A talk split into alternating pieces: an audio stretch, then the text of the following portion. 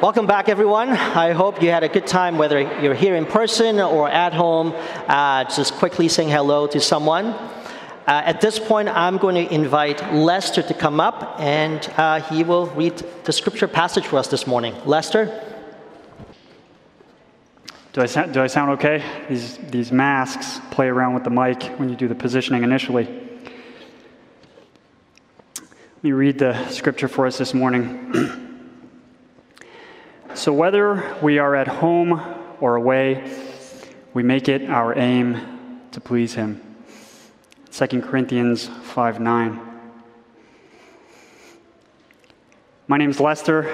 I work at the Faith and Work Ministry here at the church. I'm really glad we're having this series on faith and work. Let me ask you why do you live in this city? How many of you have moved here because there's something about Toronto? I moved to Toronto a couple years ago. I grew up here, but I came back. And I came back because I wanted to do my, my medical training here. I trained at SickKids because it's a good hospital, it's got a good, good reputation. I did that because I wanted to succeed. At least that's, that's in part where I came back to this city. And I wonder how many of us have a similar story. And I want you to know, I think there's something actually very, very good about that impulse. There's something very, very good about that kind of ambition. Ambition is this kind of strong desire that we have to succeed.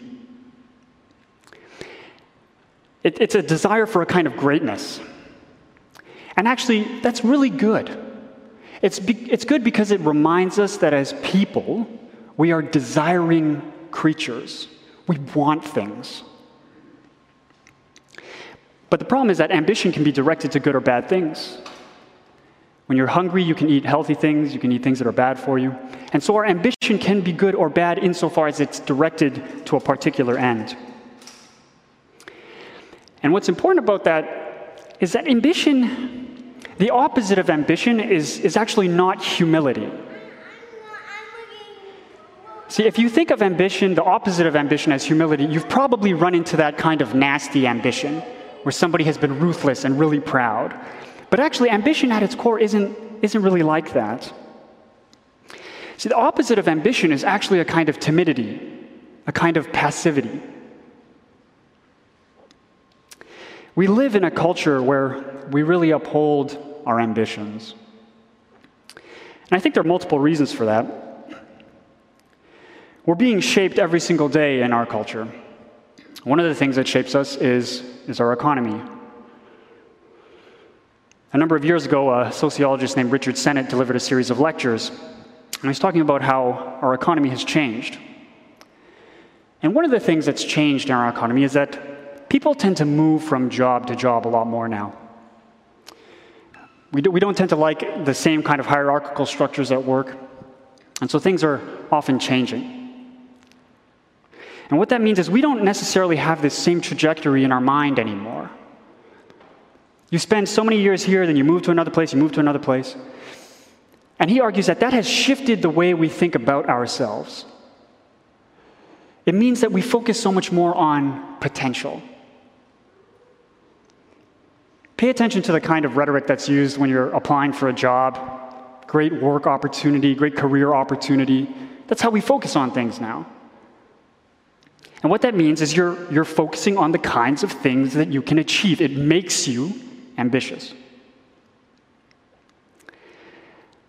Anthropologists have also looked at how, how market economies, like the one that we live in, is different from many historic uh, economies. Because a lot of the times when we're doing things, when we're interacting with people, we're transacting, we're doing that with people we don't really know. And when you get something off Amazon, you don't, you don't really know who you're getting that from. And what happens in this kind of economy is you need to stand out, you need to be competitive. What does that do? Again, that focuses things on you.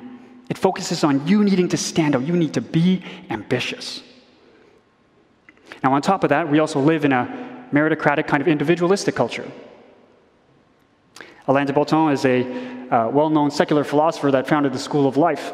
and he wrote a book on anxiety. And he asked the question why are we so anxious? And he says we're so anxious because you and I, we're not born with noble blood anymore. You don't have your status given to you when you're born. I don't go around introducing myself as Lester, son of Robert. Right?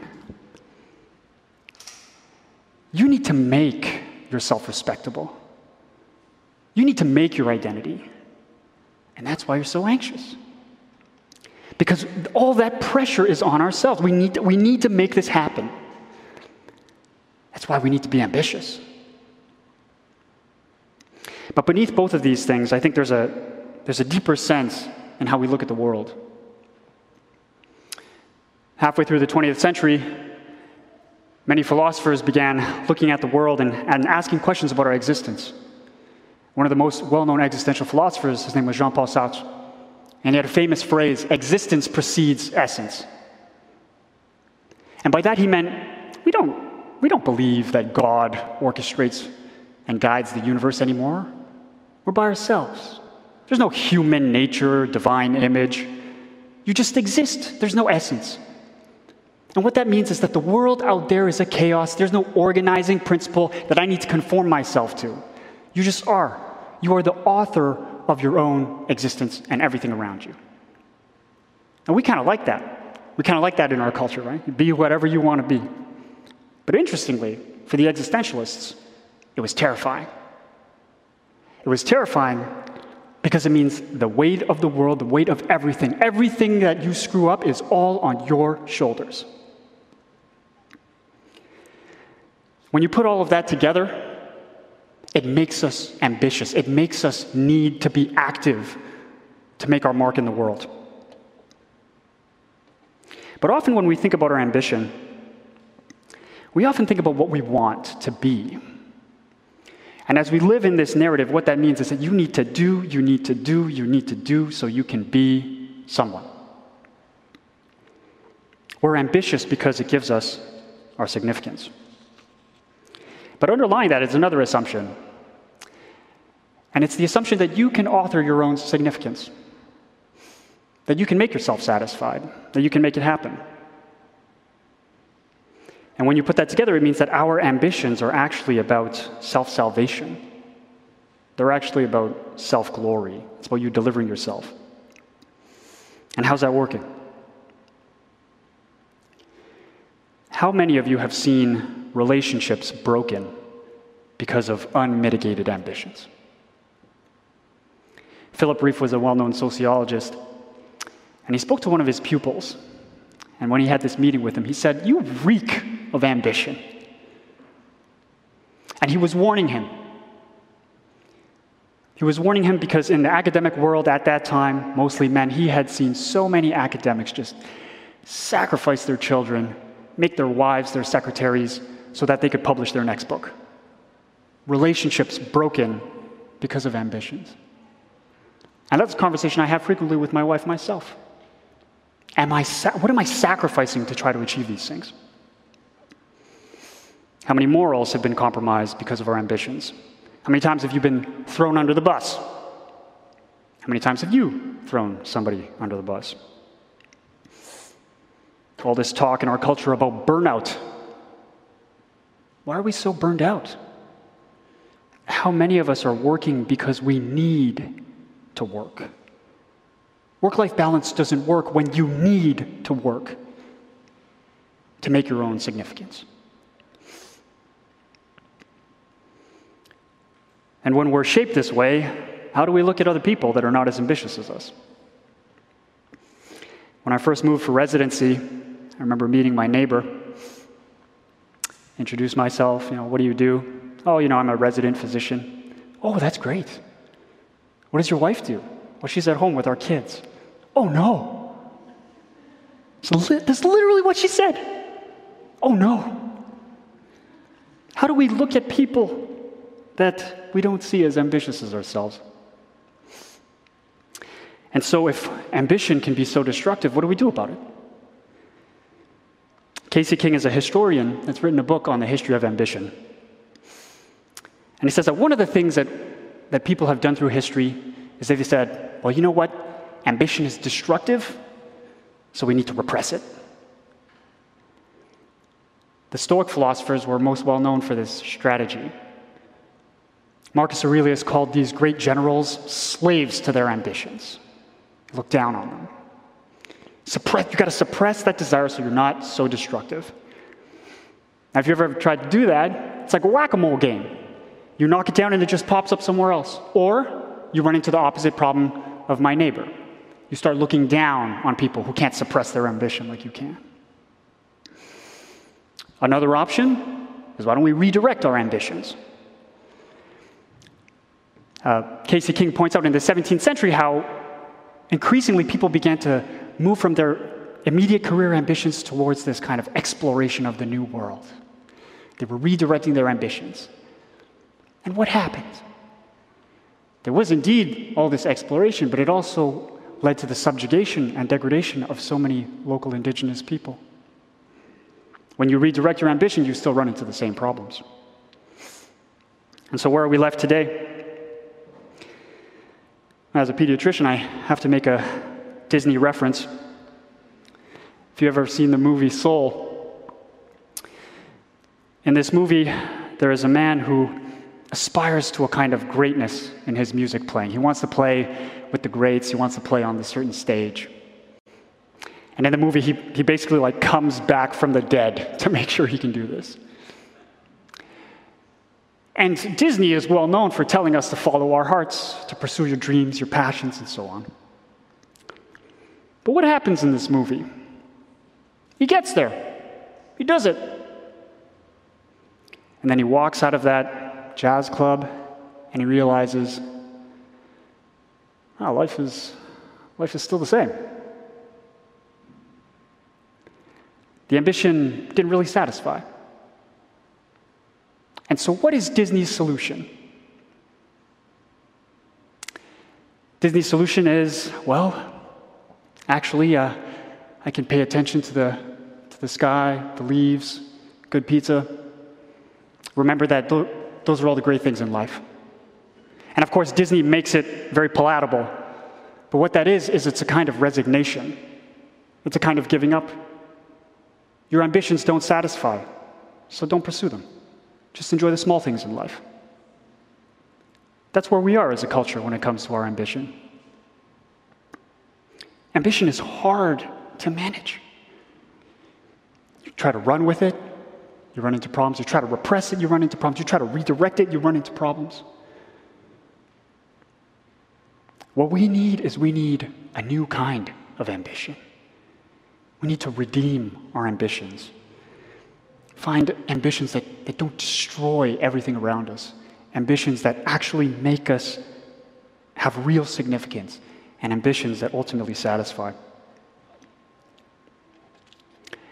There's a very ambitious person in the Bible. His name was Jesus. Jesus, I think, was the most ambitious person that ever lived.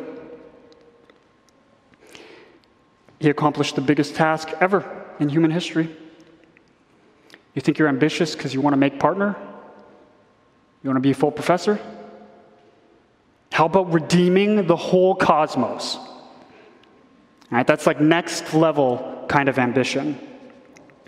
His ambition is, is actually so much greater than ours. And why was he so ambitious?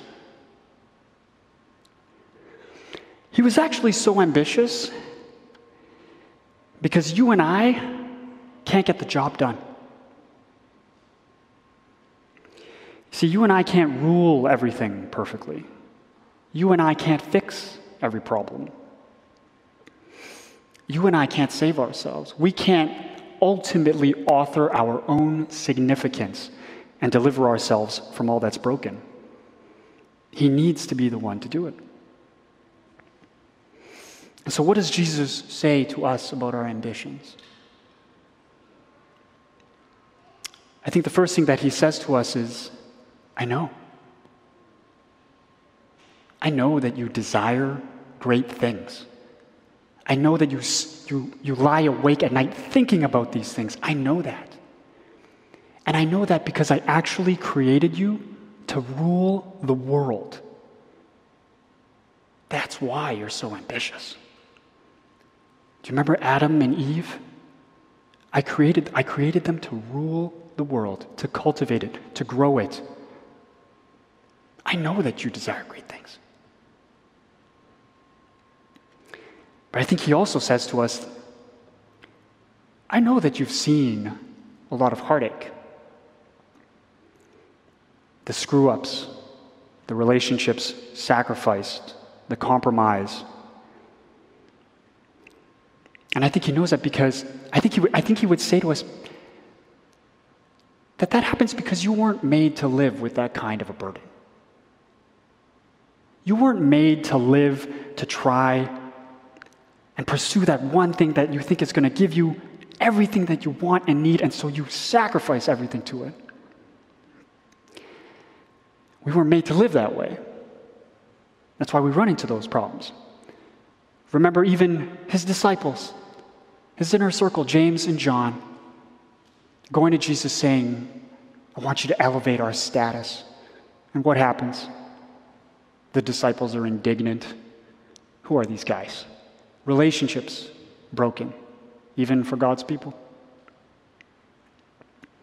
To some of us, I think he would say, I know you're tired. I know you feel like you're just going on this treadmill and it's taxing. And you're just wondering, ah, I just, but I feel like I got to do this, but how am I going to get this done? And I think he would say to us, you know, you feel that way because you were never intended to be a slave to a harsh taskmaster. Remember God's people in Egypt? Israelites, literal taskmasters. That wasn't their destiny. God delivered them. And I think He says to all of us, deep down, that we seek these things because we want to be recognized we want to know that we're important, significant. We desire that because we were made to be known, cherished, loved beyond what you and I could even imagine. And to have a life of actual sustained joy that didn't just change with our circumstances. When it comes to Jesus and ambition, he knows. And so, what does he do? this ruler of the universe, this most ambitious person, he comes down to creation as a man, clothed in our finitude. And he lives this perfect life. He doesn't cut the corners that you and I cut.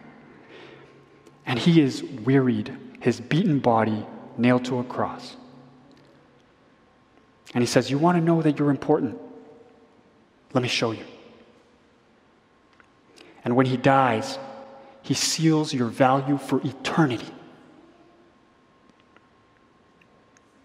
You and I don't need to prove ourselves. You don't need to achieve things to know that you're somebody. I have to preach that to myself all the time. You don't need to do X to become Y. Because in Christ, in the gospel, you're his beloved. You have the love of the only one whose approval is weightier than the universe. So, all of that ambition that you have, all that desire, I, I want that. I just think about it. The thing that consumes you, you know that feeling and that desire? That's actually how God feels about you. Think about that. That longing that keeps, that's how God feels about you. In Jeremiah 31, God says, My heart yearns for his people. Chapter 31. We've had 30 chapters of how God's people have forsaken him, how they have tried to find solutions and things that do not satisfy. And what does God ultimately say to those people? What does He say to His people? He says, My heart yearns for you. You don't need to prove yourself. But Jesus doesn't just leave us with these warm feelings, He actually inaugurates a kind of change. When He rises from the dead, you know that something new is happening. See, when we learn of this Jesus, when we learn of this God man who says, or to whom we can, say, like, you, you know what I, what I feel about my ambitions? And you know the way that I've harmed others, you know the way that I struggle, you know all these things, and you still, you still yearn for me, you still pursue me? When we see that, that's when we can begin with the Apostle Paul to say, we make it our aim to please him. In the context of the verse that I read, Paul is emphasizing the sheer breadth of this desire of his, this desire to please God. Whether he's here in his body, whether he's gone to be with the Lord, no matter what, he just wants to please this God. And importantly, we're not trying to please him to earn his approval. Many of us are ambitious because we're trying to get somebody's approval. But Paul Paul seeks to please God because he knows he already has his approval. I've got young kids. It means I see a lot of drawings. Why do you think, why do you think my kids bring me drawings? They're not looking to earn my approval. They come to me because they know they already have it. That makes them want to show me more pictures because they know their dad is going to say, Oh, that's great. They want to please me because they know they have my approval. They know that they please me. And that's not something that they earned. So, how does this impact how we go about our ambitions? We're ambitious not to honor ourselves, but to rejoice in the work that we do with the one that we love. As Jesus inaugurates this new age for us, we see that our desire for greatness is actually part of this pretty big plan. It means that you and I are actually already part of something great, really great. In all of our work, we're part of God's redemptive plans for the universe, things that will last forever. That's a big plan. And what happens as Jesus conquers all this brokenness? What does he do? As the king of the universe, he holds his scepter and he looks at you and me and he says, Now go and do likewise. We do. We be ambitious and we desire these things because of who we are. We don't do to become. You see a great example of this in the life of the Apostle Paul. In the book of Galatians, he describes his own journey. He says he used to persecute the church and try to destroy it. This was an ambitious guy. He had a real mission. And he was advancing in Judaism beyond anybody. He studied under the best, he went to Harvard and then Oxford, and after that, he went to Cambridge while he was doing something else at Princeton. Right? This guy was just studying the best possible places. And he was zealous for the traditions of his fathers. You ever been around somebody and you're, you're trying to say, oh man, I had this, this rough week. I worked like 60 hours. Well, I worked 70 hours. That was Paul. He was a zealous, zealous guy. Paul was very ambitious. And when he became a believer, what changed? He was still a very ambitious person. But he had a new mission. He had an ambition to preach the gospel where it had not yet been preached. He began to preach this new faith, and they glorified God because of him. And he was so zealous that he was beaten, shipwrecked, stoned. What does it mean for us to be ambitious today? What does it mean for a Christian to be ambitious? It means to desire with your whole heart, with all your faculties, all your being, to please Him, to delight in Him, and to let that manifest, manifest in whatever work that you and I do. And so we need to ask ourselves today what is your ambition for? Are you trying to prove yourself for something? Or are you doing what you're doing because God already approves? And He has said to you, Go and love the world that I've created. Now, importantly, that can look like the exact same job. But something inside is completely different. And as we meditate on that, we see that God's ambition is to love the world, to repair what was broken. And that begins to shape our own desires, our own ambitions.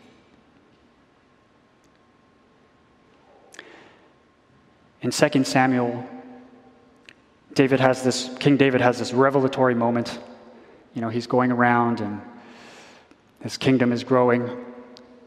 Somebody builds him a palace, and he has a moment where he realizes let me read this in verse, uh, chapter 5, verse 12. And David knew that the Lord had established him king over Israel, and that he had exalted his kingdom for the sake of his people Israel. begin to realize that whatever station God has put us in is for the benefit of others. That's not an ambition that sacrifices others, that destroys relationships. and everything we aim to please Him. That's why Paul can also say whether you're eating, drinking, you can glorify God. So, how do I test that? How do I practice my ambition well? Think about what you desire and ask yourself do you pray about it? If you want this one thing with your whole being, if it was really to please God, you'd probably talk to Him about it. Ask yourself do you spend time with God discussing your particular ambition? Another question Do you take Sabbath? Are you able not to work, recognizing all the other responsibilities that God has given you? Or is that too hard for you to do? Because if you cannot not work, if you have to constantly be working, you very well may be a slave to a harsh taskmaster. And finally, how do you react when your plans are frustrated? When you don't get those things that you wanted? Are you devastated? Can you still please God if you don't have that particular thing. God calls each of us to different stations, to different work. Consider this morning where God has placed you, what burns inside your heart. We can all still have very different scopes of influence and power. But we begin to see that God has called us collectively to cultivate this world and to do that in the power of His redemptive activity and His Spirit. And when we realize that no matter what we do can be done to honor the one that we love. If you're a chef and you make really great fried chicken, and I bite into that and I think to myself, this is glorious. It reminds me that there is going to be a heavenly banquet that honors that pleases God? Do you fix things that are broken? Every time you make something new once more, you're reminding people that God is a God that fixes things. All things are going to be made new.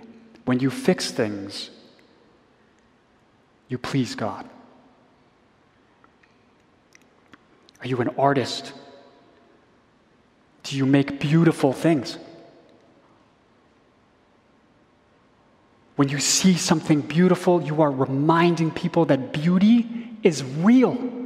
It's not a biochemical reaction. Beauty is real because God is beautiful. When you make things that are beautiful, you please God.